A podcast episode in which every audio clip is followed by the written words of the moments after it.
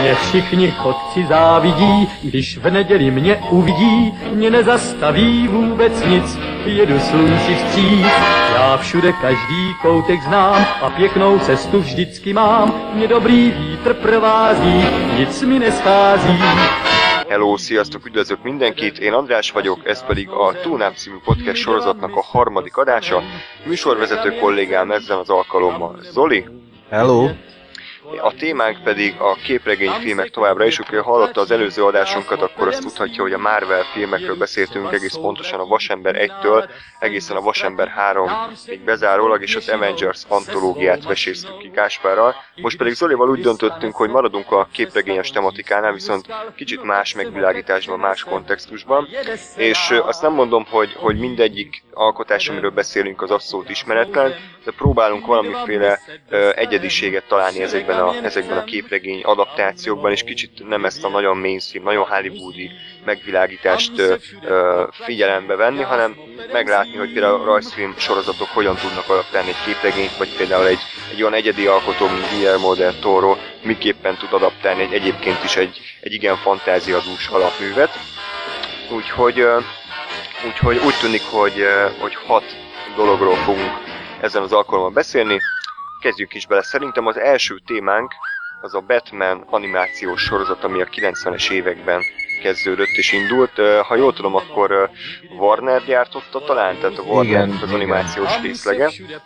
És egy, egy, szerintem a mai napig a maga műfajában az egyik legjobb animációs sorozat. Hihetetlenül úttörőnek számított akkoriban, hogy, hogy ennyire, ennyire sötét hangvételű, de mégis ugyanakkor gyerekek számára is élvezhető sorozat volt. Bár egy-két epizód azért igen feszegette a, a tűrés határt szerintem, de abszolút belefért még ebbe a vasárnap délelőtti ö, műsorsávba. Ö, Zoli, nem tudom neked mennyire rémlik még ez a sorozat, nekem kicsit a, az emlékeim haloványak, de hogyha rágondolok erre, a, erre az animációs Batman sorozatra, akkor az ugrik be, hogy tökéletesen tudta ötvözni a Batmannek a, ezt a nagyon komor atmoszféráját, a, a, a neo, vagy ilyen gótikusabb animációs technikát, ugye ezek a gyönyörű volt a Gothamnek a, a megrajzolása szerintem ezekkel az épületekkel. Art Deco, vagy, vagy mi is pontosan ennek a neve? Um, igen, Art Deco, de, de ugyanakkor, ha bár az nem a épületekre jellemző, de ja, ja. a noir is ja, szerintem hát azért. leginkább noir, igen. Tehát a, a, a, nem is tudom mennyi nappali jelenet volt a sorozatban, lehet e, igen elenyésző, elenyésző százalékban, és, és ugye hát az, az legtöbben tudjuk, hogy, a, hogy az volt a nagy előnye a sorozatnak, hogy fekete papírra rajzolták, vagy feketére, és nem pedig fehérre, és hát is ez látszik is a végeredménye, hogy, hogy valószínűleg jó döntés hoztak az alkotók. Tehát ami beugrik a sorozatról, az a, az a marha jól megírt történetek, ugye körülbelül 20 perces volt egy epizód, ha jól emlékszem. Igen, igen, egy, igen, 20 perces. Igen, volt. igen, és és mindegyik epizódban egy ugye külön történet volt, de voltak átívelők, hosszabb sztorik is, ilyen to be, continued epizódok, a, szinte mindegyik képregény gonosz felbukkant a Jokertől tényleg két arcig, és eszméletlen jól sikerült őket megoldani, köszönhetően például a zseniális szinkronnak is. Hogy voltak benne akciójelenetek, érdekes sztorik, elborultabb epizódok, kicsit nyugi, nyugisabb epizódok, és, és úgy, ahogy van, szerintem tökéletes az egész sorozat. Um, legalábbis amire emlékszem belőle, neked, neked mi rémlik ebből, a, ebből az animációs sorozatból? Hát um, nyilván ez gyerekfejjel nem fogtam fel, de uh, először is, amikor például egy pár éve újra néztem pár epizódot, feltűnt, hogy ha bár a Tim Burton féle Batman az 90-es év, 89-ben jött ki, ha jól emlékszem. Igen, igen, igen. És, és ez rá pár évre, hogy mennyire más hangulatot ö, próbált közvetíteni. Tehát, hogy a sötétség ugyanúgy, ahogy a Tim Burton-ös részekben, az megvolt, de, de tényleg, amit említettem a korábban is, ezzel a noir hangulattal ötvözték, és, és hogy tényleg próbálták azokat a bizonyos cenzúra határait így minél inkább kitágítani, feszegetni, nézték, hol vannak azok a pontok, amiket már nem szabadna átlépni, tehát például ez olyan, mint hogy Mark Hamill az mondta egy interjúban, vagy nem is Mark Hamill, hanem az egyik alkotó, ha jól emlékszem, hogy a Warner mondta nekik, hogy a Jokert azt nagyon óvatosan kell kezelniük, mert hogy vissza kell fogniuk a, azt a sziopatát, aki a képregényekben van. és hogy úgy döntöttek, és azt hiszem ez a rajzfilmben terjedt el, hogy a Jokernek nem egy olyat adnak, egy olyan gázt, amivel megöli az embereket, hanem hogy egy kontrollálhatatlan nevetés uralkodik el rajtuk, és rájuk vagy a vigor. Talán ez így, ez így még, még uh, ijesztőbb és betegesebb, igen, hogyha belegondol az Egyértelműen. Tehát persze a Tim burton is volt, de, de itt a Joker tulajdonképpen ezzel kerülték ki azt, hogy ez, ez egyértelmű volt, hogy a Joker megölt valakit, csak így mutatták. És, és tényleg ez egy sokkal inkább pszichopata, és szerintem a Joker karakteréhez jobban illő hatást keltett, ami, ami csak segít azon, hogy a Mark Hamill ugye itt kezdte el a Joker ként a pályafutását, és többször is elmondja interjúban, hogy a mai napig a egyik kedvenc szerepe.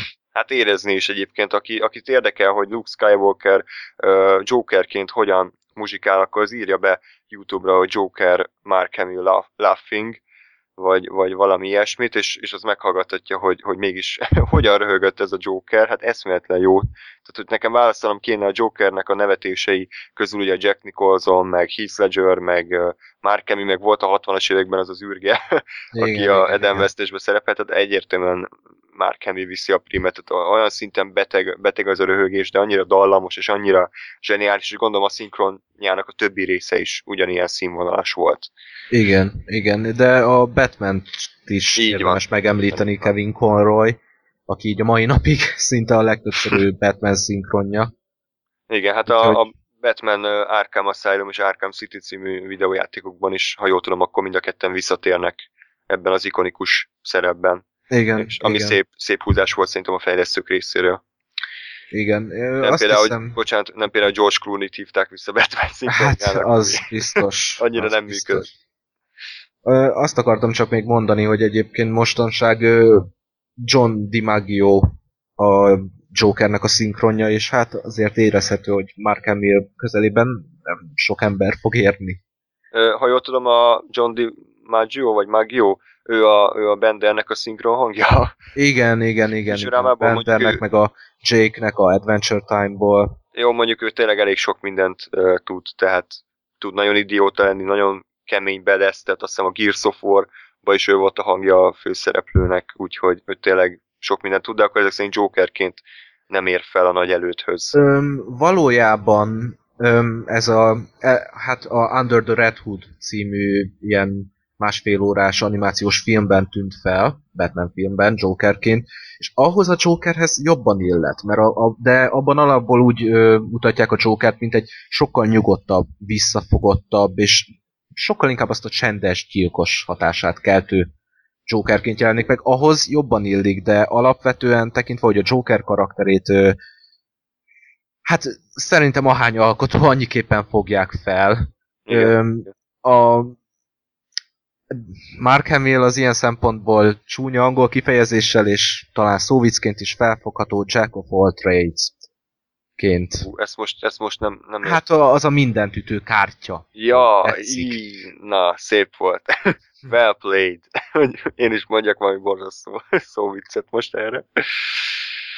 Úgyhogy öm, egyébként pedig a Batman Animated Series-a visszatérve, ami szerintem még nagyon fontos, hogy a belőle készült filmek is. Tehát a másfél órás filmek is zseniálisak voltak.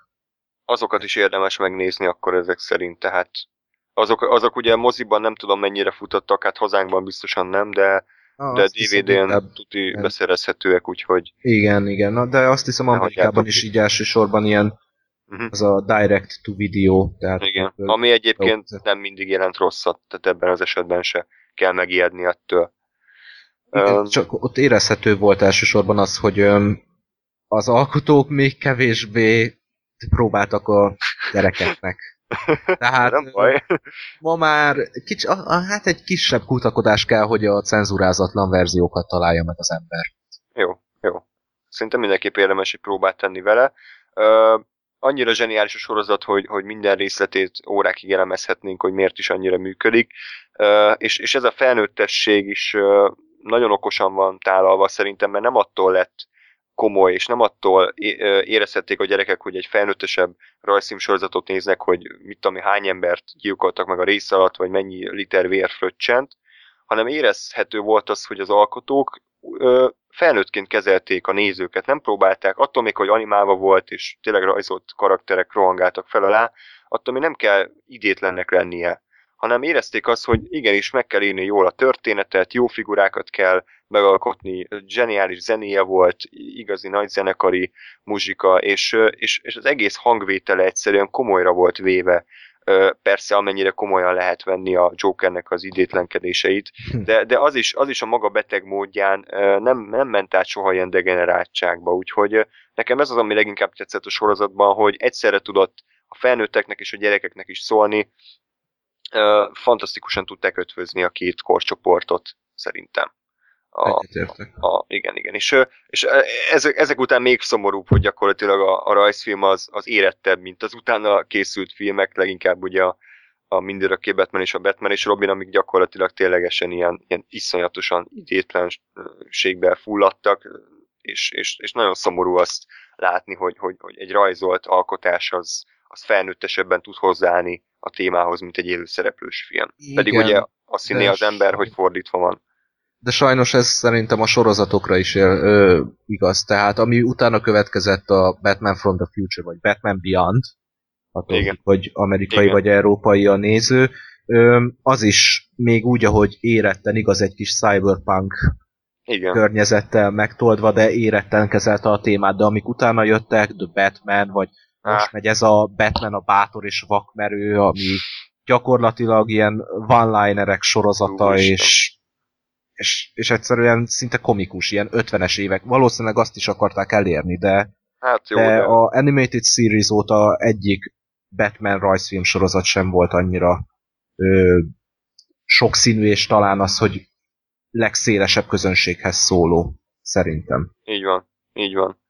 Úgyhogy uh, még egyszer ajánljuk a sorozatot, nem kell attól tartani, hogy felnőtt fejjel nem tudjátok esetleg annyira élvezni, mint gyerekként, hiszen hiszen uh, Zoli és én is újra néztünk belőle jó pár részt, és, és ennek ellenére ugyanúgy tudtuk élvezni, hanem még jobban, mint gyerekként, hiszen jobban tudtuk értékelni azokat a finomságokat, amiket fiatalon esetleg nem tudtunk annyira észlelni. Tehát a sorozat akkor az a Batman, 92-ben indult és 95-ig tartott, ez is, hát az egy jó pár epizód, úgyhogy, és, és akkor, ahogy Zoli mondta, a, a filmváltozatokat se hagyjátok ki, hiszen azok is abszolút minőségiek. Ja, és ugye hát Danny Elfman klasszikus főcímzenéjéről ne is feledkezzünk meg, úgyhogy aki hangulatba akar kerülni, az, az YouTube-ra írja be, hogy Batman, mit tudom én, cartoon tém, vagy valami hasonló igen, szöveget, igen. És, akkor, és akkor abszolút vissza, vissza repít bennünket a 90-es évek elejére nem is tudom, a Cartoon network ment talán, vagy... Cartoon Network, igen, igen, volt. mert emlékszem, hogy még volt. angolul néztem én kiskoromban. Mennyire jó volt, úgyhogy uh, még egyszer ajánljuk. Mi pedig... Bocsánat, még egy igen, dolgot igen? megemlíthetek gyorsan. Persze, egész. Amit elfelejtettem, ö, olyan sikere volt ennek a sorozatnak, hogy még a képregényekhez is adott plusz karaktert. Nevezetesen Joker szerelmét, vagy Tényleg, hát Harley... partnerét. Tényleg, ez, ez, igen, valóban ő, őt, a, őt a sorozatba hozták be, ugye? Tehát, hogy ő, igen. Na, és, és milyen jó karakter, tehát nagyon-nagyon. Hát a mai és, már ott, és az a jó, hogy már ott lefektették az alapokat kettőjük kapcsolatának, Igen, tehát bizarr. nagyon bizarr, és a Joker láthatóan soha nem tiszteli. És, és ez a rajzfilmben sokszor fizikai formában is megjelent. Ma már ilyet nem lehetne látni. Köszönjük a gyengén megfogalmazást. Ez. Hát igen. Persze, hát mindenki azt lát bele, amit akar. Nyilván ha valaki nagyon nem, éres szájú. pofon vágja többször, hát, ellöki többször, így értem. Gondoltam, a... hogy, hogy valami hasonló, hasonló van szó, tehát azért a, a szexista hozzáállás az, az nem, nem mintha érezni lehetne a sorozaton, de aki ezt akarja belelátni, az, az tegye. Legfeljebb magának árt vele, saját Igen. szórakozásának. Úgyhogy akkor szerintem lépjünk tovább a, a DC tájáról. Ö, nem, nem vagyok annyira képben a dolgban, de a Hellboy-t, mintha Vertigo Ö, szerintem... Hát, mondok, nem mindegy. Tehát azt tudja, hogy nem első vonalas DC, mert nem hozták össze a Hellboy sose a Batmanékkel. Vagy ha igen, akkor az ilyen nagyon ilyen különleges alkalommal. Tehát most a Hellboy filmekről beszélünk, nem annyira hosszan, mert egyikünk memóriája sem a legfényesebb. Viszont azért választottuk ezt a két filmet, mert ez is jól tükrözi azt, hogy mennyire fontos az, hogy egy, egy filmnek a kreatív alkotója, tehát itt a rendezője és egyben a forgatókönyvírója mennyire rá tudja nyomni a bélyegét az alkotásra, annak ellenére, hogy hozott anyagból dolgozott. Tehát nem tudom, Zoli, te mennyire ismerted a Hellboy képregényeket, én egy-két képkockát láttam belőlük, nem tűntek annyira ilyen, ilyen könnyednek, mint például a filmek. Tehát a filmekben van egyfajta ilyen gyermeki báj, ami elviszi a hátán a filmet, ugyanakkor meg tudta őrizni a komolyságát, tehát nem lett paródia belőle, viszont, viszont a, ugye a főszereplő Hellboy karakteréből adódóan rengeteg komikus jelenet kerül mind a két filmbe, és ettől, ettől, ettől annyira, annyira jó érzéssel tudok visszagondolni mind a két filmre, mert, mert az ugrik be, hogy Ron Perlman tökéletes castingja, és, és a hihetetlen kinézetű lények, azok, azok valamennyire egyedinek nevezhetők ezek, ebben a képregény, és leginkább a szuperhős filmek ö, panteonjában. Mit gondolsz erről, Zoltán? Hát szerintem szerintem a Hellboy az az a baj, hogy igen, ahogy említetted, én sem, én nem olvastam a képregényt. Pár képkocka az megvan, nyilván a jóval kontrasztosabb, és ezt az egyet is Del Toro rendezte? Azt Igen, már nem igen. tudom. És ő is írta mind a két részt.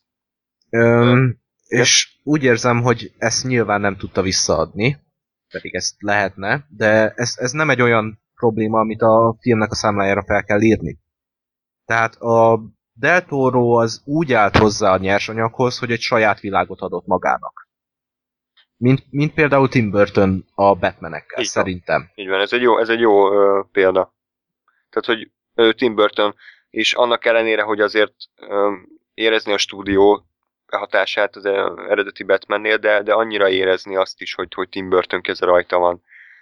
Nagyon, nagyon szeretem azt a filmet pontosan miatt, mert ilyen fura, bizarr keveréke lett a két világnak, de nagyon működött, és, és talán emiatt a Batman visszatért kevésbé szeretem, mert ott a Tim Burton túlságosan előtérbe kerül, de, de, de ha jól emlékszem, akkor neked pontosan emiatt tetszik a, Batman igen, mert biztos. akkor még Tim Burton rajongó voltam. Mondjuk így. ez, ez nagyon szomorúan hangzott. Figyelj, lehet, hogy jó a Frankenweenie. Hát, Nem? Nézzük majd meg. a a nyers, mármint a- az eredeti nem tetszett belőle Igen, sajnos. Hát, ha a, a Disney biztos feldobta. Jó. Nem. Érzem a szarkazmust a Jó, hangodban. jó, jó, igyekeztem, igyekeztem. Na, de térjünk is vissza a Hellboyra. Most ne a Frankenweenie-ről beszéljünk. Ö, mi, mi, mi- szerinted miért ö, miért működik ez a Hellboy? Tehát, hogy ránézésre egy totál gagyi kinézetű főszereplő, aki, aki osztja az egysorosokat, amik leginkább direkt, ö, direkt ilyen gagyinak vannak megírva, viszont talán pont ettől működnek, hogy, hogy ilyen, tényleg ilyen gyermeki az egész. És, és mi, mitől működhet mégis ez a, ez a film e, e, ilyen Dark Knight-ok mellett, amik ugye halál komolyan veszik magukat, és, és úristen, milyen nagy drámák folynak végig. És akkor itt van ez a film, vagy hát itt van minden, ez a két film, és olyan szinten, most bocsánat a kifejezés, de leszarja ezeket a, ezeket a, ezeket a új hollywoodi sablonokat, hogy, hogy azt öröm nézni. Igen. Öm, ahogy te is mondtad, pontosan attól lesz egyedi, hogy az ilyeneknek ne, nem hódol be. Tehát, hogy nem akar egy olyan hős teremteni, aki szinte emberek fölött álló ö, félisten, hanem egy akármennyire is egy démonról van szó, sokszor szerintem sokkal emberibb, mint a legtöbb szuperhős filmben a, a köpenyesek. Igen. Tehát, hogy megvannak ugyanúgy a problémái, és itt most nem azt kell elképzelni, hogy esetleg ilyen Spider-Man 3-hoz hasonlóan Bo Parkerről beszélünk, vagy hasonló. De Köszönöm, hogy felemlegetted, most rémálmai leszek újabb egy hétig. Imo Parker, elnézést. semmi. De, de valahogy tényleg ö, ugyanúgy hibázik.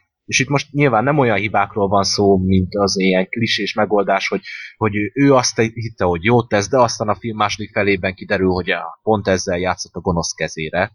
Hanem olyan apróságok, hogy, hogy egy háztető átugrása. És, Igen. és nem ugrik át, és leesik, és egy kézzel megkapaszkodik, és felhúzza magát, és liheg. Szerintem e- ez egy, ez egy olyan pillanat a filmben, ami ugye a legjobban alátámasztja azt, amit én most mondani akarok. Tehát egyszerűen Hellboy egy sokszor olyan, mintha egy hormonzavaros tinédzser lenne szerintem Abszolút, ilyen, egyébként. ilyen uh, hisztis gyerek néha, tehát annyira jó nézni, hogy ezt a trabális, kigyúrt, uh, vörösfejű szörnyeteg úgy viselkedik, mint egy hisztis óvodás, aki nem kapta meg a cukmis üvegét, vagy a sütiét. Tehát annyira jó. És jó éppen nézni. ezért jó, jót tesz szerintem neki a mellékszereplők is. Igen, Tehát, igen. Kiegészítik. Az a, a, hogy hívják azt a halat? A éb, azt Éb, hiszem. hát ez marha jó. az ketten Hát, együtt. Tehát nem, nem csak a színek, hanem egyszerűen tényleg így a személyiségük is, hogy megértik egymást, de, de két ellentétes pontról beszélünk. Igen, igen, igen. Hellboy a forrófejű hisztis, ahogy te mondtad, épp pedig a kis hideg, kalkulál, Gott. folyamatosan intelligens, talán ezt is lehetne mondani, Hát mert abszolút. nyilván Hellboy is valamilyen szinten intelligens, csak épp az inkább az olyan egyetemi. Igen, hát Hellboy ugye előbb lő, utána kérdez, épp pedig pont fordítva. Ő előtt tárgyal is utána. Előbb tárgya, és utána esetleg akkor akcióba lép. De ettől jó, és ettől egészítik ki egymást. Üm, úgyhogy, úgyhogy aki esetleg nem látta a Hellboy filmeket, és mondjuk így idegenkedett tőlük, hogy mi az a paromság, annak mindenképpen ajánljuk. Főleg, hogy a második részt ugye hát jól beharangozták, hogy leginkább Magyarországon forgatták, nem mintha olyan sok látszódna a magyar tájakból, de, de azért olyan büszkeséggel tölti el a magyar embert, amikor látja ezeket az eszméletlenül jól kidolgozott maszkokat, bábokat, a trollpiacos jelent, az zseniális, ez sok hülye lény, és ez is a Del Toro fantáziáját dicséri szerintem, és a, és a trükkökhöz való hozzáállását, hogy nem minden CGI-jal oldott meg, nem az, hogy akkor megbízta a animátorait, hogy akkor tessék, itt van a vázlat, és akkor rendereljétek le, hanem igenis azt mondta, hogy jobban néz ki egy lény, hogyha meg van csinálva valódi anyagból, és, és ez nagyon tetszett, hogy, hogy, hogy ténylegesen megépítették azokat a bábokat. Nagyon-nagyon tetszett, és az első részben is tele van ilyennel. Tehát ott is a legtöbb, per- persze az ilyen nagyobb szörnyeket nyilván meg kellett animálni, de abszolút jól sikerült az átmenet szerintem a, az animáció és a, és a valódi trükkök terén. Úgyhogy akciójelentek rendben vannak, karakterek, történet, a, történet az egyetlen, amivel szerintem bele lehet kötni kicsit a filmekben, annyira nem emlékezetesek és alapvetően elég sablonosak, tehát jön a gonosz, meg kell menteni a világot, kb. ennyi, közben pedig magánéleti problémákkal kell foglalkozni, de a Hellboy filmeket nem is a történetük miatt érdemes nézni, hanem a világért, a karakterekért, és hát természetesen a főszereplőért. Úgyhogy nem tudom, van még valami, amit szerinted érdemes elmondani, vagy, vagy lépjünk tovább? Hmm. Ron Perlman nem kellett annyira elmaszkírozni talán? Igen, és egyébként az is tök jó, hogy a Ron Perlman is mennyire szereti ezt a figurát annak ellenére, hogy utálta a sminkelést, és volt valami sztori, nem tudom pontosan idézni, de valami kisfiú talán rákos volt, és a Hellboy volt a kedvenc karaktere, és hát nagyon, nagyon akar találkozni az igazi hellboy és, és, és Ron Perlman igenis vette a fáradtságot, hogy több óra ö, sminkelés után elment a kisgyerekhez, és ott pacsizott vele, meg, meg fényképezkedtek, csak azért, hogy, hogy mert jó fejség. Hmm. És, és, és ez nekem az ilyenek tetszenek, amikor tényleg nem az látszik, hogy most csak azért vállalt el meg kellett a lóvé, mert mondjuk azért Ron Perlman nem nevezhető a A-listás hollywoodi sztárok hát nem közé, igazán. főleg az ilyen, mi az Isten volt, az a Nicolas Cage-es boszorkányos, boszorkányvadászat, meg ilyen filmekbe szerepel. De, de, de tényleg öröm nézni azt, hogy, hogy valaki ténylegesen szereti azt, amit játszik. És egyébként az, az abszolút átjön a filmekből, hogy, hogy mindenki jó kedvel van ott, és, és nem, arról, nem arról van szó, hogy na, akkor húzzunk le még egy bört erről a, erről a képregényről, hanem igenis kreatívak voltak az alkotók, és vették a fáradtságot arra, hogy, hogy, hogy igenis ötleteket tegyenek a filmjükbe. Úgyhogy elsősorban em, emiatt ajánljuk a filmet, filmeket. A következő témánk az újfent egy animációs sorozat, amiről leginkább Zoli tud beszámolni nektek, hiszen ő kompetensebb a témában, én csak én bevallom őszintén egy résznek körülbelül olyan 10 percét láttam, tehát tényleg abszolút nem akarom itt osztani az észt, viszont nagyon érdekesnek tűnt az alapján. Ez pedig a Spawn című animációs sorozat, ami ha jól tudom, szintén a 90-es években Ö, Mit igen, igen, igen, igen. Ö, hát két évig, így 90-es évek végén tulajdonképpen. Értem, értem. Ö, nagyon-nagyon hiánypótlónak éreztem, miközben néztem, hiszen a Spawn az mindig is híres volt arról, hogy, hogy egy re- rendkívül érdekes és nagyon jó alapötletet vonultatott fel, a képregény is legendásan zseniális, nem tudom pontosan mennyi száma van, de ez a Todd McFarlane-nek Hát. kreálmánya, és nem készült belőle még jó filmadaptáció. és, és annyira örültem, miközben néztem ezt a, ezt a rajzfilmet, hogy, hogy igen, ezt így kellett megcsinálni.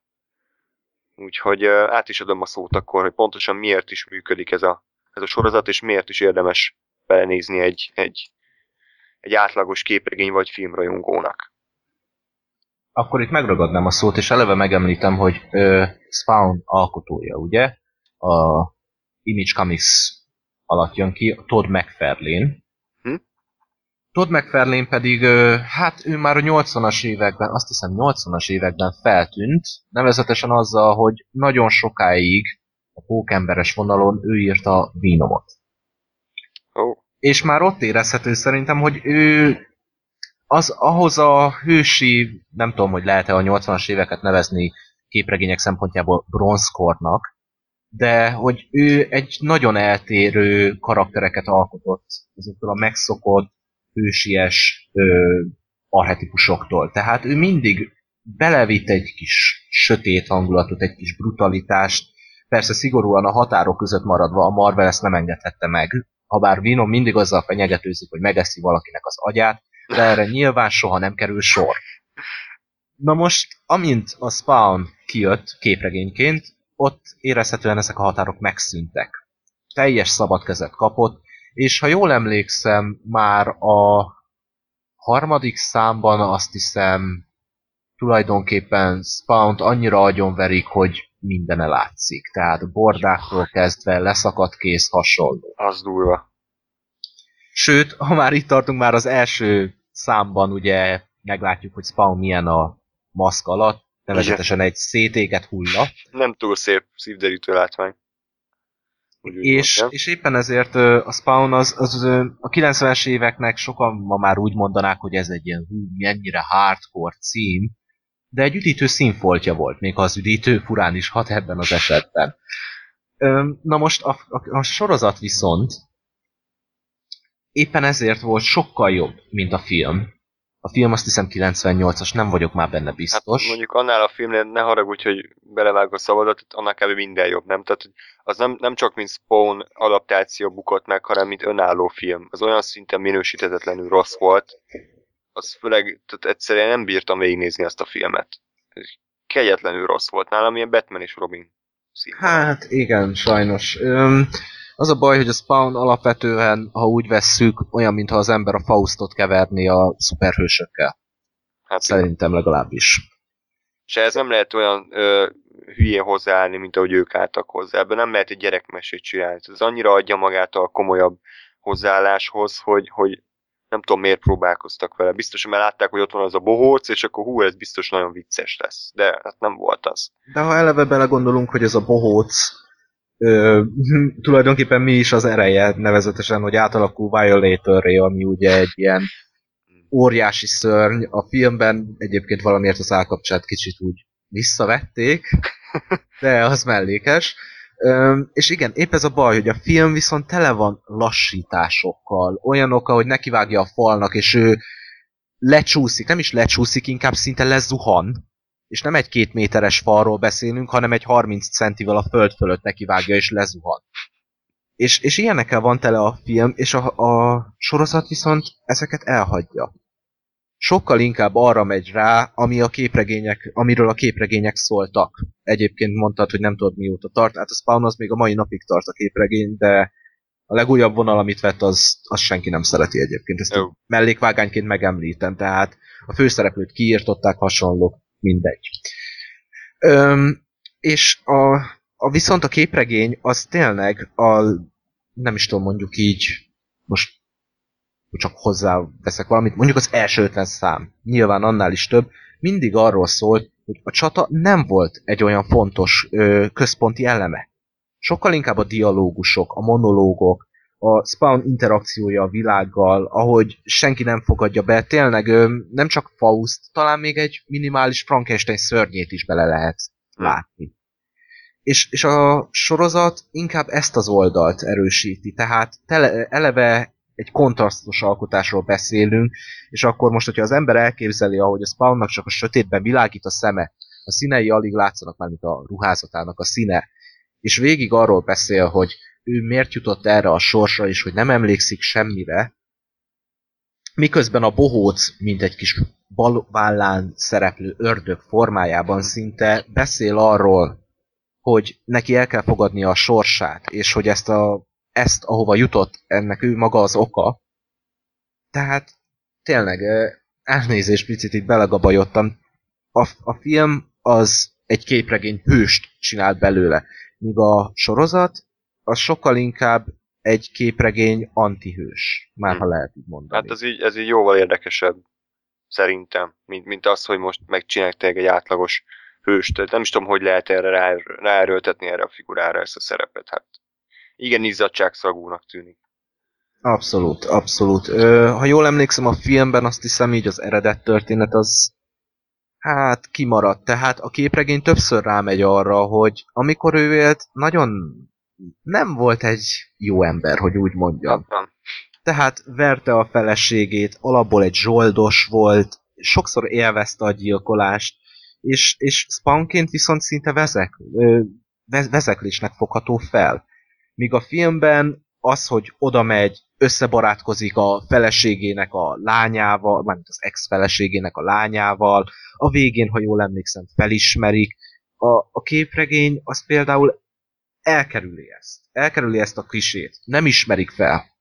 Főleg azért, mert amikor próbál egyébként magából emberit csinálni, ja egyébként ezt megemlítem csak, hogy érthető legyen, Spawn, mikor ember volt El Simmons, ő afroamerikai volt. És tekintve, hogy ő az ördöggel kötött ugye egyességet, amikor próbálja magát meggyógyítani, hogy emberi külse legyen, soha nem tud afroamerikai csinálni magából. Mindig egy szőkehajú fehér emberként jelenik meg. Tehát egy ilyen szinte szadista ö, ördög, és, és az ő kis áldozata. És a, sorozat tényleg a kontrasztos színeivel eleve az, hogy nem egy Cartoon network ment, vagy Nickelodeonon, vagy azt hiszem akkor még Fox Kids-en, hanem az HBO-n ment. Eleve szerintem ez sokat elmond arról, hogy mennyivel érettebben kezelhették a témát. Így van, és ö, ö, nem is nagyon készült HBO-s animációs sorozat, legalábbis én nem tudnék visszaemlékezni még olyan nagyon sokra, tehát valószínűleg egyébként jót tenne jó pár ilyen képregénynek vagy rajzfilm sorozatnak, hogy áttennék az HBO-ra, mert ott, ott tényleg nem tökölnek azzal, hogy úristen, mi fér bele, meg mi nem fér bele, hanem ilyen? Oké, okay, akkor megcsináljuk ilyenre. Vagy még durvábbra. És, és ez a Spawnnak úgy tűnik, hogy akkor tökéletesen, tökéletesen illett. Egyébként kérdésem is lenne hozzád. Igen. Mégpedig, hogy kettő is, hogy mennyire követi a sorozat a képregényeknek a vonalát, vagy mennyire nevezhető önálló műnek. Nem tudom, a megfelelőnek amúgy mennyi szerepe volt, de úgy láttam, hogy ő csak ilyen created by, tehát annyira nem vett részt a sorozat elkészítésében. Ez az első kérdésem. A második pedig az, hogy mennyire lezárt a sorozat, és mennyire, vagy mennyire volt inkább elkaszálva, tehát hogy mennyire tudja az ember úgymond komplet egészként értékelni. Um, tulajdonképpen az, hogy mennyire követi, az abszolút. Végig hmm. követi, hát a képregény azt hiszem 91-ben vagy 92-ben indult, és ez egy 97-es sorozat. Tehát nem az fordul elő, mint például egy teljesen más, de mint mondjuk a mangák és az animék esetében, hogy sokszor azért beraknak olyan epizódokat, amik töltelék epizódok, mert hogy a képregény nem haladt annyit előre az elmúlt héten, hogy tudjanak új történetet alkotni.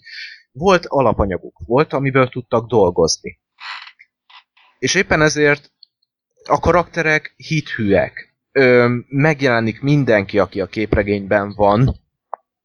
Spawn ugyanúgy például a, mert ha jól emlékszem, a filmben ez kimaradt, ö, Spawn ugyanúgy a hajléktalanok között talál menedékre.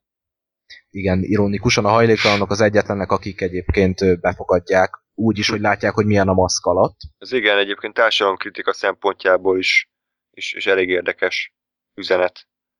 Persze nem kell nagy dolgokat belelátni, de azért így érdekes ezt így hallani. Tehát a, a, a képregényt abszolút autentikusan, hithűen és tisztelettel követi. Na most, viszont tekintve, hogy a képregény az, mint említettem, a mai napig fut. 92-ben vége, 92, 99-ben vége lett a sorozatnak, ezért hát le kellett vágniuk sajnos. Jó. És még nevezetes, nem akarok spoilerezni, de tulajdonképpen egy olyan egy olyan ö, zárást adnak neki, ami részben követi a képregényes teljes képet, mert hogy ö, persze a képregényben is, és a sorozatban is kiderül, hogy a Spawn egyáltalán azon kívül, hogy egyességet kötött az ördöggel, miért engedték meg, hogy visszajöjjön a földre. Uh-huh. A képregényben egyébként ez hát ez már viszonylag hamar kiderül, úgyhogy azt hiszem nyugodtan elmondhatom. Azért, mert ő lenne a hadvezére a pokol seregének, amikor az Armageddon bekövetkezik.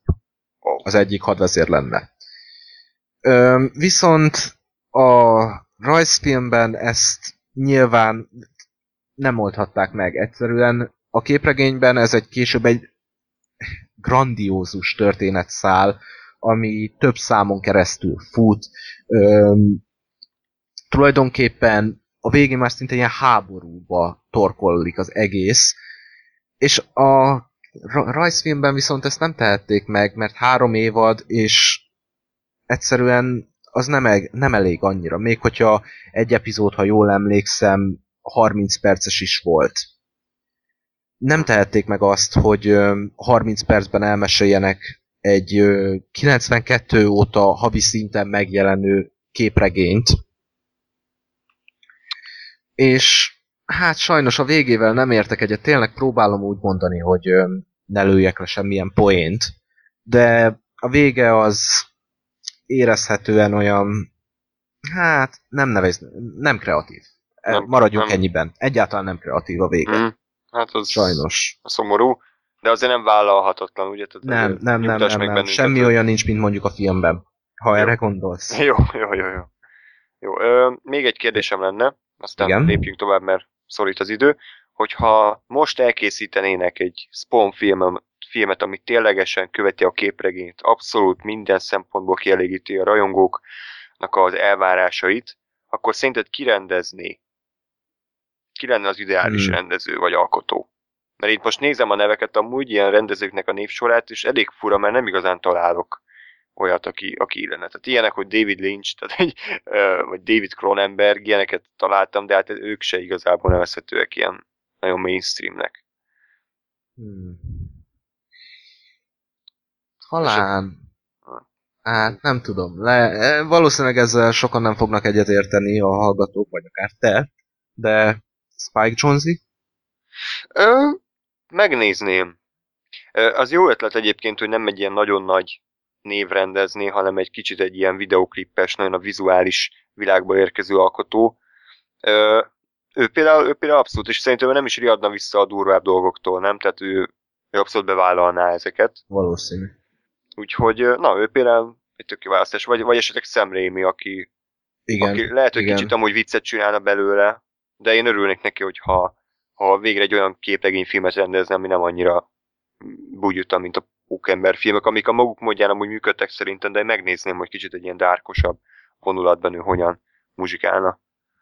Hát igen, Sam Raimi is talán. Spike Jonze-t én azért gondoltam, amit te is mondtál a vizuális oldal miatt, mert azt, azt elfelejtettem megemlíteni, de a Spawnban a karakterdesign és tényleg úgy a világ megalkotás az mindig nagy hangsúlyt kap.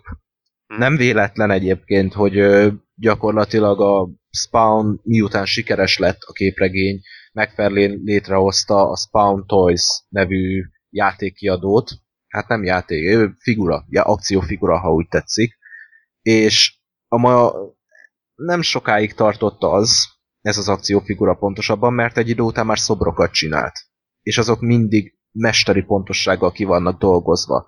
Nem mozgathatóak, tehát ő is érzi, hogy a, a vizuális oldal mennyire fontos a képregényeiben, és tényleg a karakterek megalkotása. Hm. És Spike Jonze itt ezért mondtam, pontosan a videoklippes múltja miatt. Igen. Úgyhogy nem, na, nagyon jó, nagyon jó választás. Hát nem tudjuk, hogy ő a történetmesélés szempontjából mennyire tudná a filmet jól megoldani, hiszen a Jotom akkor csak egy, vagy nem, nem is egy hülye vagyok, csomó nagy játékfilmje van, de, de ami leginkább követi ezeket a hollywoodi sablonok, az az a Where the Wild Things Are, ugye, ahol igen, a vadak várnak, ami, igen, ami igen. annyira nem működött elvileg, én nem láttam, tehát nem akarom úgy lehúzni, de, de az, az is kicsit olyannak tűnt, ami így, tehát vizuális szempontból csillagos ötös, de a történet az annyira nem. Öm, nekem volt. tetszett a Where the Wild Things Are egyébként, mm-hmm. ahol a vadak várnak. Ja, igen. Arra gondolsz. Igen, Ö, igen, igen. Nekem tetszett, de azt megértem, azt a, a, hát megértem a kritikát, amit mondanak róla. Tehát ö, felnőtteknek túl egyszerűen van megfogalmazva, a gyerekek viszont nem értik az igazi üzenetét. Hmm. És ezzel abszolút egyetértek, de neked is ajánlom egyszer, érdemes megnézni szerintem. Jó. Ö, tehát gondolom, akkor jó forgatókönyvvel azért ő is tudna kezdeni valamit, és Valószínű. Elsősorban. Csak ne az új spawn adják neki oda. Az hát nem lenne rossz, ha amúgy megfelelően elvállalná a forgatókönyv megírását, mert az lenne a leg, legigazibb álom. Úgy, hát hogy, persze, értem, csak jó, ennyi, a képregényből ennyi spoiler belefér, mert én abszolút nem ajánlom az új Spawn. Ö, El Simmons, ugye, aki Spawn volt, egyik számról a másikra egyszer csak úgy dönt, hogy megöli magát. Uh. És Spawn nem tudja megölni magát, ehhez képest ő levágja a fejét és meghal. Uh-huh. Nagyon kreatív. És egy új Spawn kerül a helyére, aki nem is halott, nincsen semmi olyan múltja, ami miatt vezekelnie kéne. Egy élő ember, és szinte szuperhősként így páncélként kerül rá a Spawn ruha. Tehát ez szinte szembeköpése a, a képregénynek. Ezért mondom folyamatosan, hogy ja, ja. Spawn-t akarják megfilmesíteni, mert az pont, hogy semmiben nem különbözne szerintem a mai mainstream kép, ö, képregény adaptációktól. Értem. Jó, jó. Hát akkor reméljük, hogy ők is hallgatják ezt az adást, és ez szerint fognak eljárni a filmkészítés során. Vagy megkérdezik, hogy milyen nyelven beszélnek. igen, igen. Valószínűleg ez, ez fog igazából megtörténni. Nos, kicsit, kicsit húzunk bele. A következő film az a Kikesz, magyarul Haver, fantasztikus fordítás. Igen. Ez is képregény adaptáció meglepő módon, és, és ha jól tudom, akkor egyszerre készítették a, a filmet, és egyszerre írták a képregényt, tehát nagyon egyben volt a kettő. Tehát a forgatókönyv gyakorlatilag egy az egyben a képregény nyel egy időben készült el, és ez nagyon érezni a filmmel, hogy, hogy nagyon egyben van, nagyon, nagyon jó, jó a tempója, de abszolút képregényes ugyanakkor. Az egyetlen negatívum, amit szoktak emlegetni a filmmel kapcsolatban, de nekem pont emiatt tetszik, van a filmben egy nagyon éles váltás, amikor a kicsit önmaga paródiájába és ebből a kacsingatós, utalgatós feelingből átállunk a, a viszonylag komolyabb részére. Tehát gyakorlatilag a filmnek az utolsó 20-30 percében igenis komoly dráma zajlik. Tehát amikor most mindenki látta a filmet, vagy aki nem annak, akkor óvatosan spoilerezek, tehát amikor a főhős bajba kerül, akkor, akkor ott, ott már nem igazán uh, utalnak úgymond ilyen ismertebb képregényekre, vagy, vagy, vagy nem csinál magából, magából viccet a film, hanem igenis azt mondja, hogy ezt, hogy ezt innen már komolyan kell venni, és, és sok ember számára ez nem működött. Nem működött az, hogy miért van az, hogy egy órán keresztül poénkodik magán a film, aztán hirtelen vált.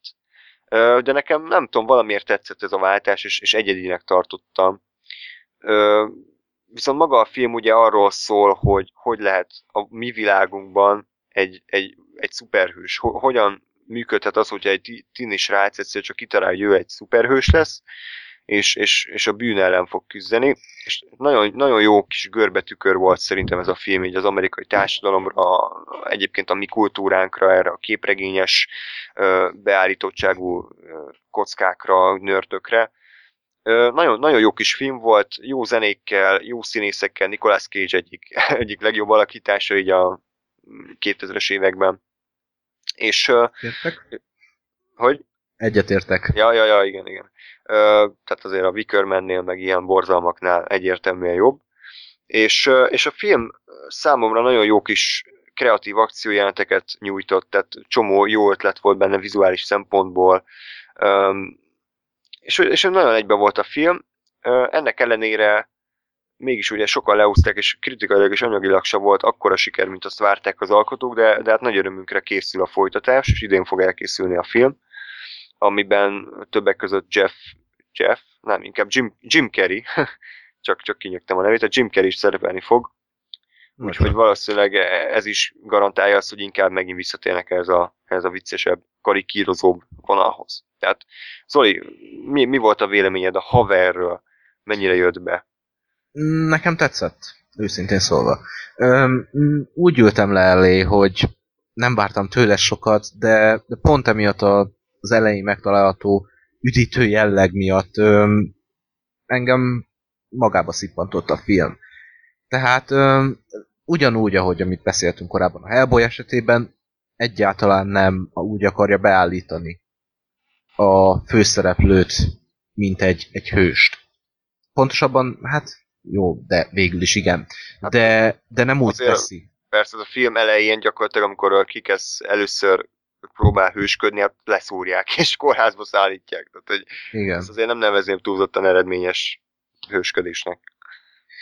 Igen, de, de pont, pont ezért jó, szerintem. Igen, igen, igen. Most lehet, hogy negatívnak tartanak, de szerintem kell az a leszúrás. Tehát ne az legyen, Persze. hogy ö, jól van, akkor ő most elmegy, és egyből sikeres, és egyből minden Nem, nem. napol, és agyonver mindenkit, hanem tapasztalja meg a határait, amiket aztán utána át tud lépni. Szerintem legalábbis. Így van, így van, így van, így van. Hát ö, ö, egyébként a film, tehát azért nem nevezném hú de realisztikusnak, tehát annak ellenére, hogy, hogy tényleg vannak benne ilyen dolgok, hogy akkor feltölti magát a YouTube-ra, meg mit tudom én, e-mailekre válaszol, tehát ilyen modern dolgokat is belevittek az alkotók, meg tényleg ez, hogy leszúrják, meg, meg szarrá verik az első küldetésén. Ennek ellenére már az elejétől fogva érezni, hogy azért ez a valóságban nem feltétlenül így történne ennek ellenére. Viszont, viszont a film létrehoz egy önmaga, egy önmaga által kreált valóságot, és ebbe a valóságba ez mind belefér szerintem. Elnézést kérünk, kedves hallgatók, kisebb technikai problémánk adódott. Jelen esetben az, hogy a laptopom megadta magát, és a mondat közepén így kikapcsolt, ami hát nem túl célszerű egy, egy internetes Skype hívásnál, úgyhogy még egyszer elnézést, próbáljuk felvenni a fonalat. De a mondat olyan volt, mint a céloztál volna valamire. Nem is akarom tudni, hogy mire gondolsz. Biztos valami, valami perverz dolog a hit girl meg a, meg a megbüntetendő férfiakkal.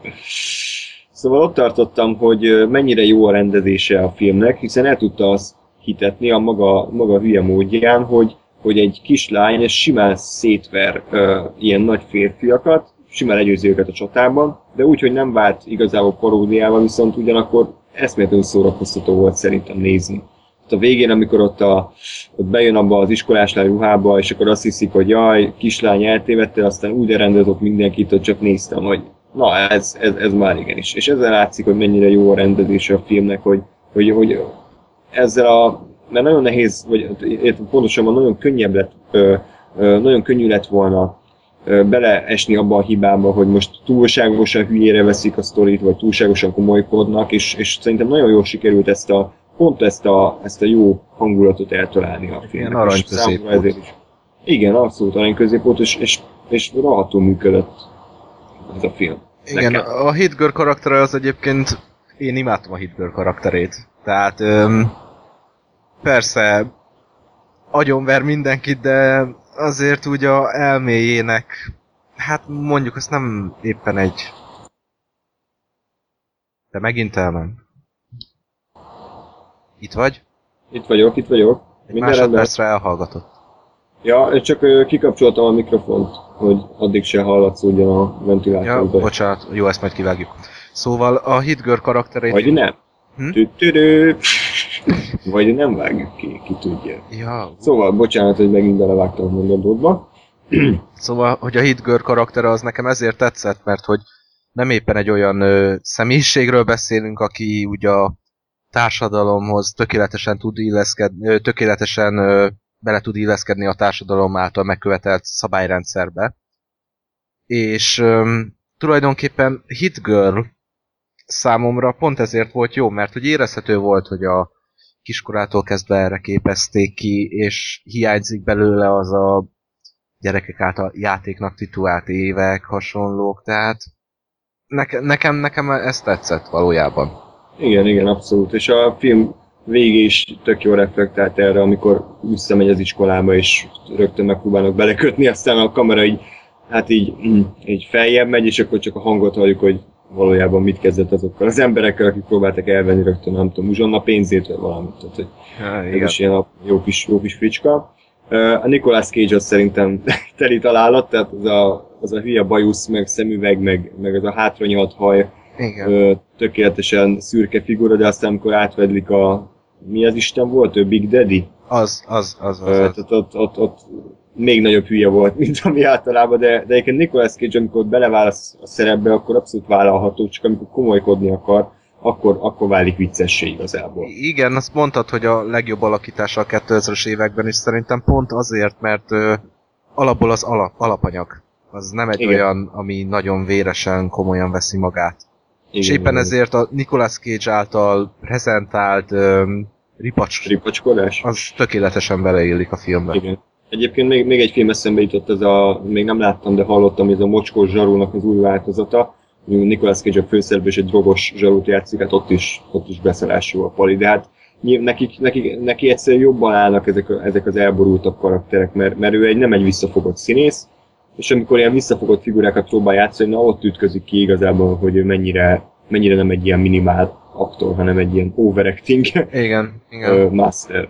És, és eszembe jutott egy tök jó kis sztori, ugye, aki látta a filmet eredeti nyelven, és inkább eredeti nyelven ajánljuk szerintem, hogy a Nicolas Cage nagyon fura beszélstílusban beszél. Tehát, hogy ilyen, ilyen nagyon furán ejti a szavakat, és aki kicsit jártasabb a, a képregényfilmekben, az kutatja, hogy gyakorlatilag az, e- a 1960-as évekbeli Eden West Batman sorozatnak a Batman hanglejtését próbálta Nicolas Cage átadni. És ezzel ugye semmi gond nem lenne, hiszen tök jó kis utalás, mert ő Batman-szerű jelmezben nyomul. Viszont a forgatáson ez nem így, nem igazából így zajlott, hanem úgy történt, hogy Nicolas Cage első napja pont jelmezben volt, rendezővel lebeszélték, hogy nagyjából hogy legyen a jelenet, szépen beslotyogott a forgatásra, és elkezdett ilyen hangon beszélni, holott korábban egy büdös szó nem hangzott el arról, hogy akkor most így fog beszélni, és így mindenki nézett, hogy mi az úristen folyik itt, és, és hát csak néztek, hogy, hogy tényleg mi a szar, mi a szar folyik itt, és egyszerűen nem értették, hogy mi történt ezzel az emberrel, aki a pár másodpercek korábban még normális hangon beszélt, ez, ez, ez csak átváltott erre a tök, ö, ö, tök fura beszélstílusra. És akkor így a rendező is így nem mert neki szólni, mert mégiscsak a Nicolas Cage, ő pedig is kezdő rendező volt, és hagyták, hogy, hogy az egész napot ebben a hangrejtésben vigye végig. Aztán a nap végén, amikor a rendező megnézte a felvételeket, rájött, hogy ez egy rohadt jó ötlet volt, hiszen, hiszen tökéletesen beleillett a figurába. Úgyhogy, úgyhogy Nicolas Cage-nek vannak jó ötletei, meg amúgy rohadt nagy képregény geek, tehát nem véletlenül hívják Nicolas Cage-nek, mert ő eredetileg Nicolas Coppola volt, de aztán mivel annyira szereti a Luke Cage című képregény figurát, ezért átvette ezt a Cage nevet. Furának úgyhogy, tartom, hogy Luke Cage-et szereti egyébként, de Hát nem nagyon ismerem egyébként Luke, Luke Cage-et, Luke de... Cage-et a mai napig azzal ö, kritiz- amiatt kritizálják, hogy a mai napig egy sztereotíp fekát játszik a képregényekben. 70-es Ja. években tűnt fel, akkor pimp volt. Mhm. Hát lehet, hogy Nicolas Cage is ilyen pimnek látja magát, és ezért próbálta így ilyen badass beharangozni magát a filmbizniszbe. Hát érdekes, és egyedi választás mondjuk. Igen. Ez Úgyhogy ö, nagyon szép megfogalmazás volt, azt hiszem. Köszönöm, köszönöm. Tehát, a, tehát a Kikesz az egy nagyon-nagyon jó működő film. El tudom képzelni, hogy valakinek idegesítő lehet, hiszen nagyon egyedi stílusa van, nagyon pörög, néha nagyon gyermeteg poénjai vannak, és, és a vér is rendesen folyik benne, tehát nem fogták vissza magukat. Viszont én nagyon örültem annak, hogy ilyen filmek is elkészülhetnek, és tényleg egy üdes színfolt volt a képregényfilmeknek a csarnokában, és nem csak, nem csak tényleg a korábban említett Marvel-es vonal, meg a DC-s vonal működött, hanem, hanem ez a kicsit ez a, ez a egyedi vonulat is. Úgyhogy várjuk a második részt, az egyetlen tényező, ami kicsit elkedteleníthet bennünket, hogy teljesen más a- az alkotógárda, tehát a, nem a már a Matthew Vaughn rendezi, aki az első részt, és egyébként az X-Men nem, mi volt az X-Men az elsőket, hanem egy tök új csávó, és hát meglátjuk, hogy ő mennyire tudja ugyanezt a hangulat tökéletes beállítását véghez vinni. Meglátjuk. Egyébként ugyanúgy, bocsánat, mi volt? Csak mondtam, hogy kíváncsian várjuk. Ja, ja, ja. Jó, és egyébként ugyanúgy Mark Millar írta a képregény alapot, úgyhogy, úgyhogy nagy baj nem lehet a történettel. Következő témánk az egy Kikesznél is jóval kevésbé ismert alkotás, mégpedig egy, ugyanúgy egy rajzfilm sorozat, mint a Batman és a Spawn, viszont ez gyökeresen más ö, rajztechnikával készült, legalábbis abból az egy részből, amit láttam, úgyhogy megint Zoli fog leginkább beszélni. Ez pedig a ö, The Max Jól ejtem? Abszolút. Igen, igen, maszkként így. Pi- picit több. Ö, nem, jó így, jó így, igen. Köszönöm, köszönöm igyekeztem. Ö, majd a YouTube leírásba linkelem ennek is, meg a Spawnnak is a linkjét, ti is megnézhetek epizódokat belőle, mert, mert ez például pontosan olyan, amiről igen nehéz beszélni, hiszen annyira egyedi képi világa van, de, de hát most Zoli mégis megpróbálkozik vele, hogy ezt ö, verbálisan illusztrálja számotokra. Nos, a Max, akárcsak a Spawn, az Image Comics ö, egyik ö, képregény sorozata volt. Ö, azért mondom, hogy volt, mert ezt rendesen lezárták. Ö, az írója Sam Kiet, azt hiszem jól ejtem, aki később olyan képregényeket írt, mint a zseniális Batman Arkham Asylum, a képregényről beszélünk.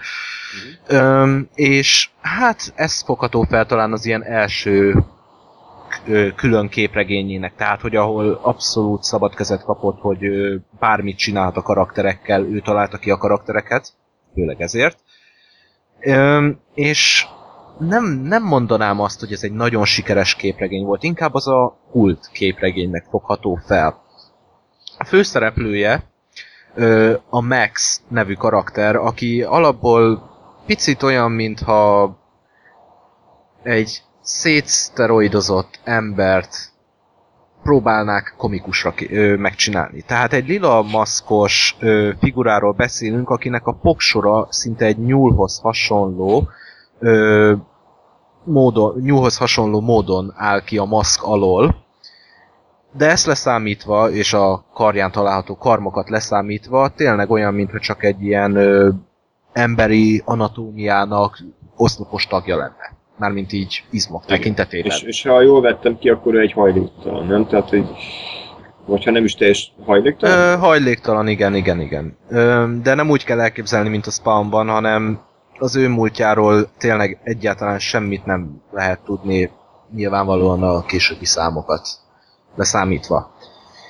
És tulajdonképpen öm, ma már bizonyos tekintetben ilyen kicsit komikusnak tűnhet ez a képregény, mert öm, dimenzió közötti ugrálástól kezdve fura ilyen 70-es évek képregényei, gyerek képregényeihez hasonló kis aranyos, fekete, kar nélküli karakterek is vannak benne, igen, aranyosak, de de mégis az egésznek egy olyan bizarr világa van, egy olyan ö, abszurd módon kezeli a képregény kockákat és a rajzolási stílust, hogy ettől, valószínűleg ettől lett kult képregény.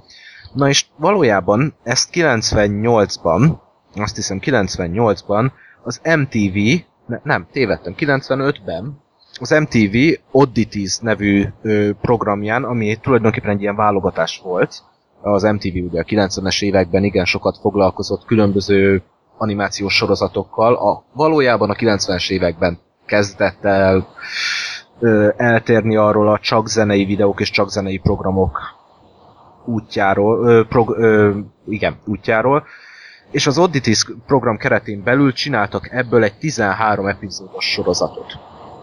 A sorozat ugyanebben az esetben kicsit talán túlzásnak fogható fel, mert ez ö, sokszor inkább egy motion comic hatását kelti.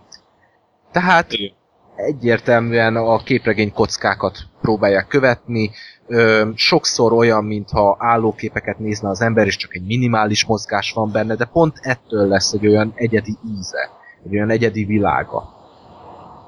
Ö, akárcsak a Spawn esetében, meg szerintem úgy nagyjából az Image Comics esetében, itt is inkább a karakterek ö, belső monológiai, illetve a kettő ö, bizonyos karakterek közötti dialógusokra helyeződik a hangsúly.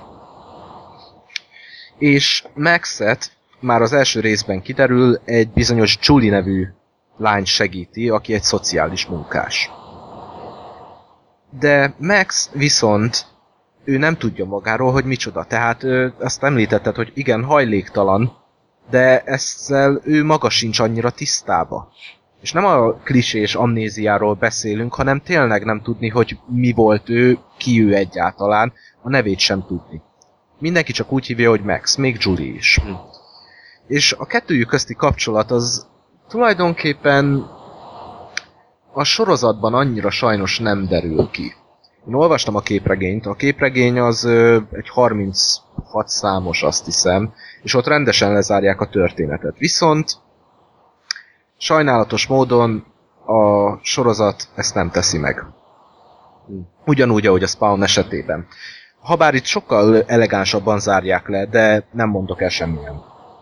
Fejlődik a, fejlődik a kettőjük közötti kapcsolat valamilyen formában? Öm, nem. Nem. Nem. Ez, ez már a, a, mondtad, hogy az első részt láttad, annál soha nem több. Maximum Mhm. az ember betekintést nyer abba, hogy ez mélyebb, mint, ami, mint amire először gondolna az ember. De a kettőjük közti interakció az soha nem megy tovább annál, mint két jó barát. Értem.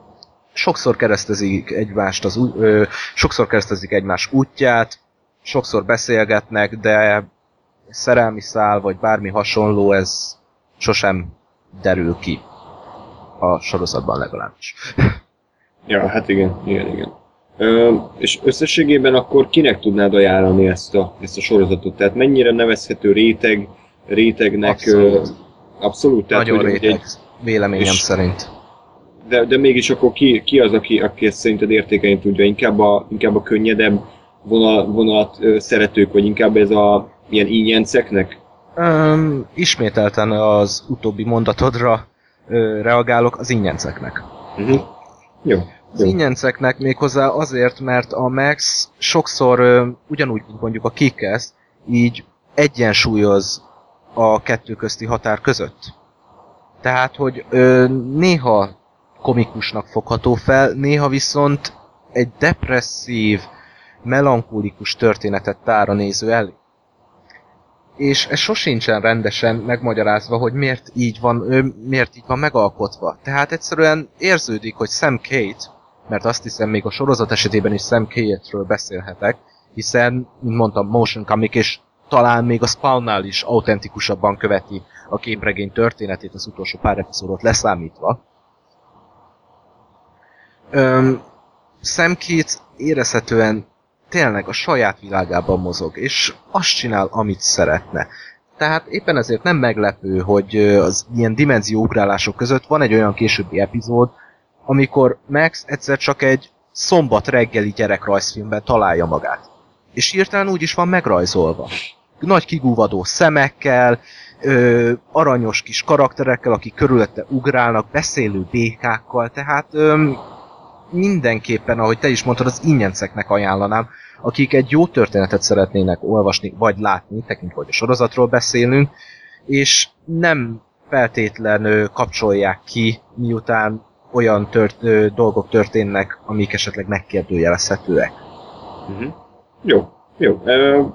Szerintem amúgy abszolút kedvet csináltál hozzá, tehát ö, egyébként, hogyha, hogyha esetleg nem tudnátok elképzelni, hogy ez a motion comic érzés hogyan működik, akkor mindenképpen akkor nézzétek bele majd a linkbe, ami, amit megtaláltok a YouTube leírásban.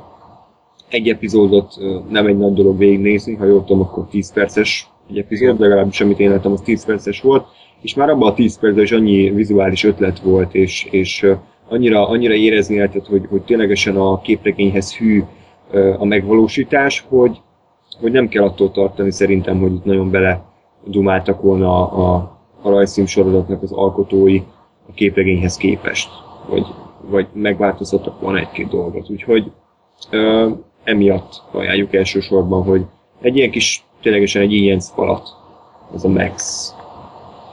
Öm, és akkor lépjünk tovább az utolsó témánkra a mai nap, ez pedig a Scott Pilgrim vs. The World című film, és egyben képregény. Én nem olvastam sajnos a képregényt, jól tudom, a hazákban már megjelent az összes száma, ugye? Igen, igen, igen, igen.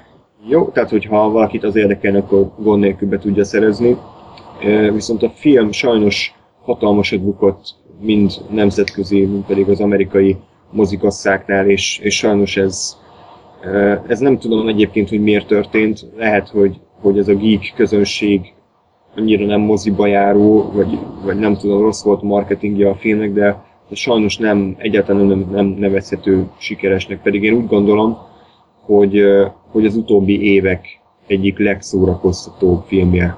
Tehát én, én amikor visszaemlékszem tényleg az utóbbi pár év mozis látogatására, akkor mindig beúrik ez a Scott Pilgrim, hogy egyszerűen hihetetlenül jól szórakoztam a film alatt. El, el, elképesztő ötletkavalkád, kreativitás, zseniálisan időzített poénok, magával ragadó, tehát tök egyszerű történet, és, és annyira szerethető az egész film, hogy talán ebben a listából, amit itt most így végig vettünk, e, ez a film áll hozzám a legközelebb. Még a Kikesznél is jobban tetszett, valószínűleg azért, mert, mert, mert a Kikeszben tényleg kicsit ilyen, ilyen lórugásszerű ez a hangulatváltás, míg a Scott Pilgrim abszolút azt a, azt a stílusát viszi végig, amilyen az első pillanat, első másodpercétől jelen van. Úgyhogy, úgyhogy, úgyhogy elképesztően jó filmnek tartom, viszont ez is, ez is annak a része, annak a, annak a film sorozatnak a része, ami, amihez kell egy, egyfajta geek beállítódás. Tehát nyilván annak is érez, vagy élvezhető, aki egyáltalán nem lát bele ebbe a kultúrába, viszont, viszont úgy, hogy, a, hogy az, az az elképesztő mennyiségű utalás, ami a filmben megtalálható, valamennyire, valamennyire átjöjjön a nézőnek, nem árt, hogyha van egy kis múltja ebben a videójáték, meg képregény világban. Igen. Öm, említetted, hogy mitől lehet az, hogy sikertelen, mi, mi okozhatta. Nekem egyébként erre van egy na- nagyon jó elméletem. Persze, Aha. hogyha megoszthatom. Persze. Öm, gondoljunk bele abba, mondtad, hogy ez úgymond a gyík közönségnek szól. Na most tudjuk jól, hogy ők igen kritikusak szoktak lenni az adaptációkkal, tehát míg tegyük fel egy X-Men film öm, a mainstream közönségnek megfelel, mert ők leülnek és jót szórakoznak anélkül, hogy ismernék a történetet. Pont ez a baj, hogy akik viszont a képregény rajongói, azok túlzottan jól ismerik a történetet, és úgy érzik, hogy elárulták őket, azzal, hogy szinte ilyen nézőbarátibbá tették. Na most tekintve, hogy a 2000-es években ez szerintem nagyon erősen megjelent, nevezetesen az, hogy öm, sokszor szabadon kezelték a képregényekben ö, futó történetszálakat, úgy érezték, hogy nem akarják még egyszer megégetni a kezüket talán a Scott Pilgrimmel. Ez nem lehet esetleg? De, abszolút, abszolút ez is közel játszott. De viszont annyira szomorú ez továbbra is. Ironikus, igen, hogy ez viszont pont, hogy tökéletesen átadja a képregény szellemiségét, és meg. Igen, igen, igen. És Ah, szomorú vagyok, mert, mert egyébként a, a rendező Edgar Wright-ot imádom, tehát a, mind a Shaun of the Dead, mint pedig a Hot Fuzz kedvenc filmjem között van, legalábbis a vigyátékok terén is, és, és annyira érezni, hogy, hogy mennyi kreativitás szorult abba az emberbe, és, és rossz azt látni, hogy egy ennyire, ennyire szívmelengető film, mint a Scott Pilgrim, ami tényleg senkinek nem árt, és csak is, csak is azért készült el, hogy szórakoztassa a nézőt, ennyire nagy érdektelenségbe futott bele. Tehát mindegy, ez van, ezt meg kell emészteni, szerencsére, szerencsére mindenki ennek ellenére megnézheti a filmet és véleményezheti, mert még hogyha moziban ki is hagytátok, szerintem otthon mindenképp érdemes megpróbálni a megtekintését, hiszen a poénok mennyisége az gyakorlatilag megszámlálhatatlanul sok. Tehát gyakorlatilag minden... sok szerintem. Hát szinte igen, tehát ez se, ez se tökéletes film, és hogyha ha most akkor átérhetünk a negatív részére, az az, hogy hogy rohadtul tömény. Nagyon. Tehát, tehát egy jelenetben olyan mennyiségű poén, utalás, geg, képi, verbális humor van, ami, ami szinte már ilyen feldolgozhatatlan. És hogyha az ember nem úgy ül le elé, hogy ezt most mind befogadja, akkor, akkor könnyen idegesítővé válhat számára a film. És, és én azt kell mondjam, hogy így hogy, hogy tudtam, hogy mire ülök be, és egy idő után én is megszoktam a filmnek a tempóját. Ennek ellenére éreztem azt, hogy mégiscsak 110 perc, és ez a 110 percnek minden egyes másodperce ö, maximum számon pörög. És, és néha úgy érzem, hogy a kevesebb az, az bizony több lett volna, tehát hogy mondjuk nem, tehát a történet ugye az, hogy Scott Pilgrimnek meg kell küzdeni a, a szerelmének a hét ex-ével, és, és én például nem bántom volna, hogyha 7 helyett mondjuk csak 5 ex maradt a filmben, annak ellenére, hogy nyilván a képregény rajongói vasvilágkal lázadtak volna a mozi színházak előtt, de, de szerintem nem ártott volna a filmnek, hogyha még feszesebb tudna lenni, de, de, de gondolom te is erre céloztál a, a hmm. film negatív részé. Igen, igen. Öm, én is szeretem a filmet, ne értsétek félre, de tény, hogy egy tény, hogy egy idő után nagyon tömény. Tehát, hogy már túl sok. És az ember, amikor először nézi, akkor tűnik ez fel a leginkább, mert másodszor már tudja, hogy mire számít, és tisztában van vele, hogy milyen hosszú, ö, mennyire tömény, és akkor már szerintem második nézésre befogadó. Talán. Én nekem Igen. elsőre is nagyon tetszett.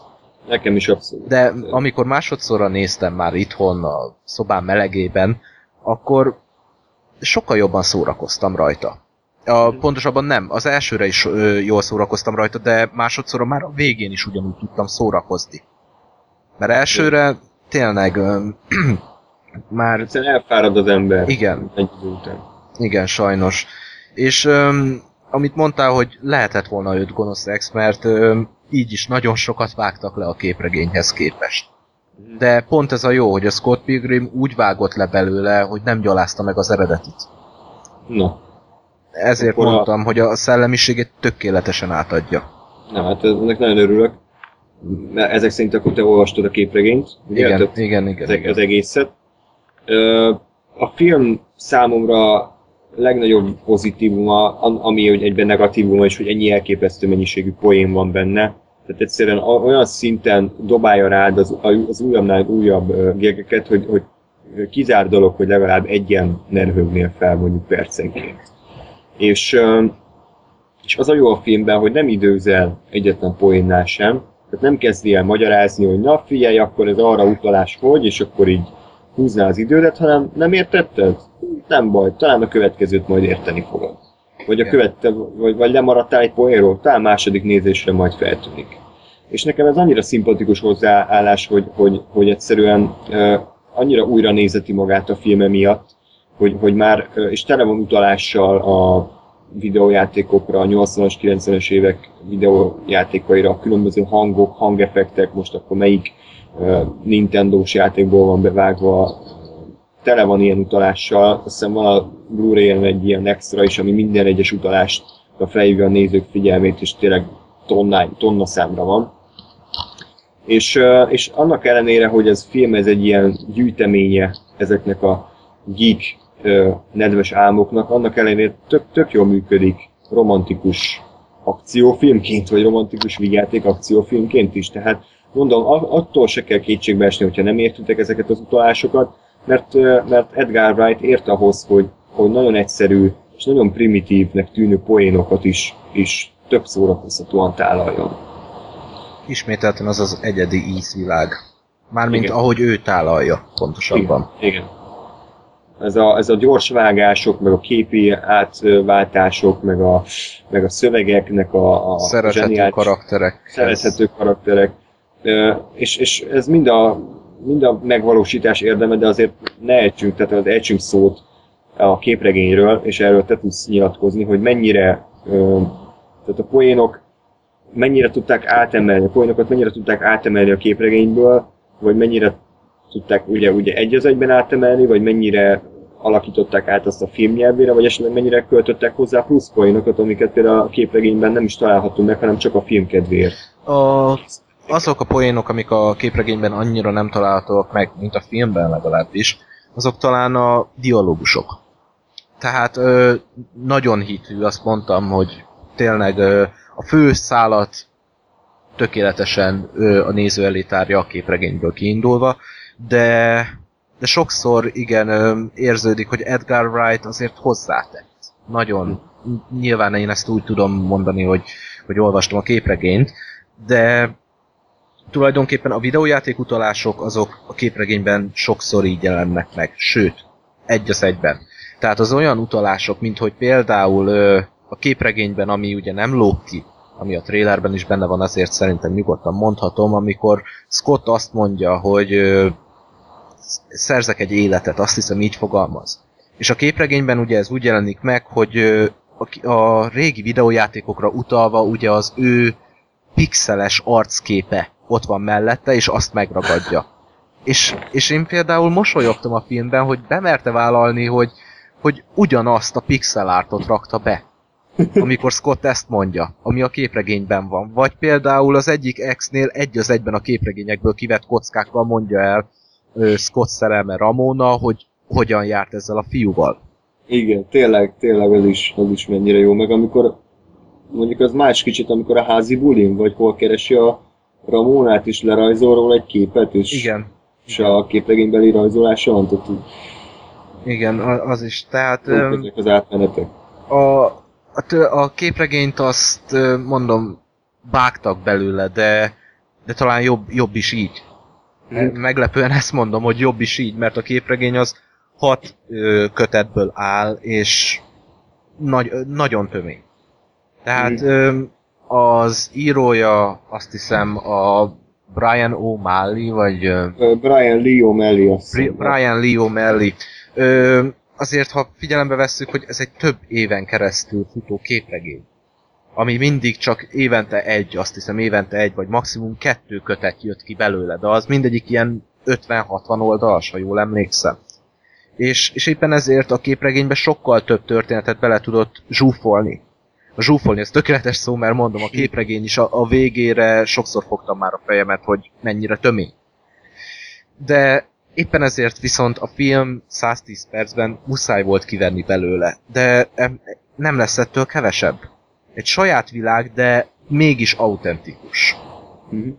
Tehát ö, olyan, egyik- mintha Edgar Wright ö, szinte tributot, tisztelegne a képregény előtt. De nem úgy, hogy egy az egyben lemásolja. És ettől jó. marha jó választás volt ő a rendezőnek szerintem. Elképesztően jó.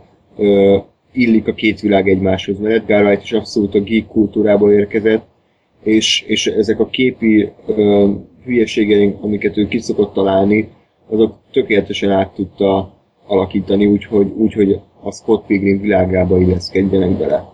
Nagyon, nagyon, nagyon tetszett. Szerintem tökéletesen beleért az ő stílusa a Scott Pilgrim világába. Nem is tudnék mást elkép- nem is tudtam volna mást elképzelni a rendezői székben. Mm, abszolút, abszolút jó. Uh, nem is tudom, el tudunk-e még bármit mondani. Talán annyit, hogy szerinted hogy érdemes előbb elolvasni a képregényt, és utána a filmet, vagy a filmet kezdeni, és kiegészítésként elolvasni a képregényt. Tekintve, hogy ez elsősorban egy filmes podcast, én azt mondanám, hogy nyugodtan nézzétek meg a filmet először. Öm, és hogyha utána érdekel, olvassátok el a képregényt. Nem, nincs benne semmi olyan utalás, amit esetleg úgy, hogyha nem olvastad a képregényt, nem fognál fel.